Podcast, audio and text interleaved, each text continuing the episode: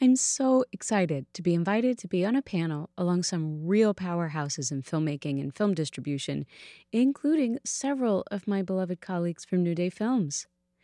You've read it here many times before that I don't like doing accessibility just to meet legal compliance. And I certainly don't like the typical workflow of completing a film, signing a distribution deal, and only then scrambling to get captions made.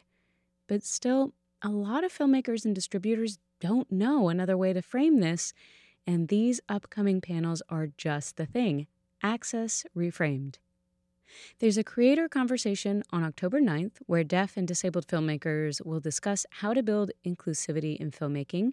And there's a presenters conversation on October 16th about how exhibitors can better serve all audiences and filmmakers through access. I'll be on the October 16th panel.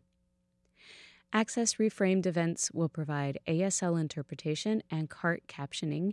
If you have any additional accommodation requests, please reach out to Matt Lauterbach at allsensesgo at gmail.com. Register for the free live conversations here. Fullspectrumfeatures.com slash access dash reframed.